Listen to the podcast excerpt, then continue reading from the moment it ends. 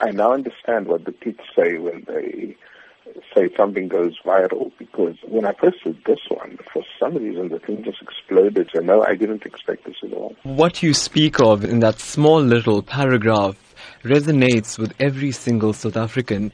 Help me understand what went through your mind when you watched that funeral service, seeing the entire nation come together like that.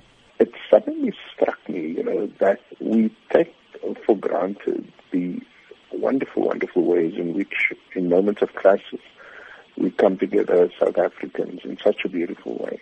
And knowing Uncle Kathy, you know, this was no accident. I mean, he he put together and, and his wife Barbara uh, put together this funeral in such a powerful way, but also with, with, without making a scene about it. So there's a lot of those things that if you just looked again, you know, you'd see amazing examples of solidarity, of interracial friendships, of, of interfaith community.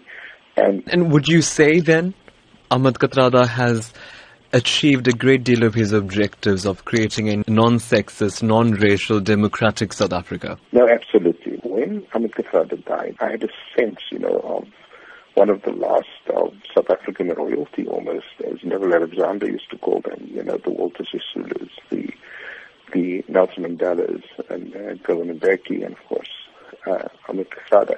And these were special people, you know, they were not, they weren't loud, they weren't obnoxious, they weren't sleazy, they weren't uh, greedy, you know, in having this simple, simple thing, you know, you at the same time make a profound statement Professor, yeah. yes, that statement didn't stop there. You know, many have said that Ahmed Kathrada stood up for injustice and stood up for whatever he felt in his heart to be incorrect. He did it again in death by the Kathrada family asking the President of the Republic to not attend.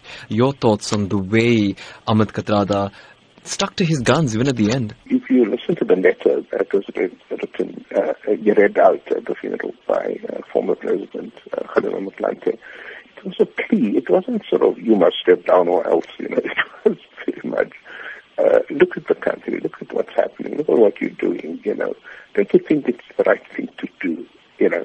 And so even in the way he makes that plea to, to the president, he exemplifies greatness.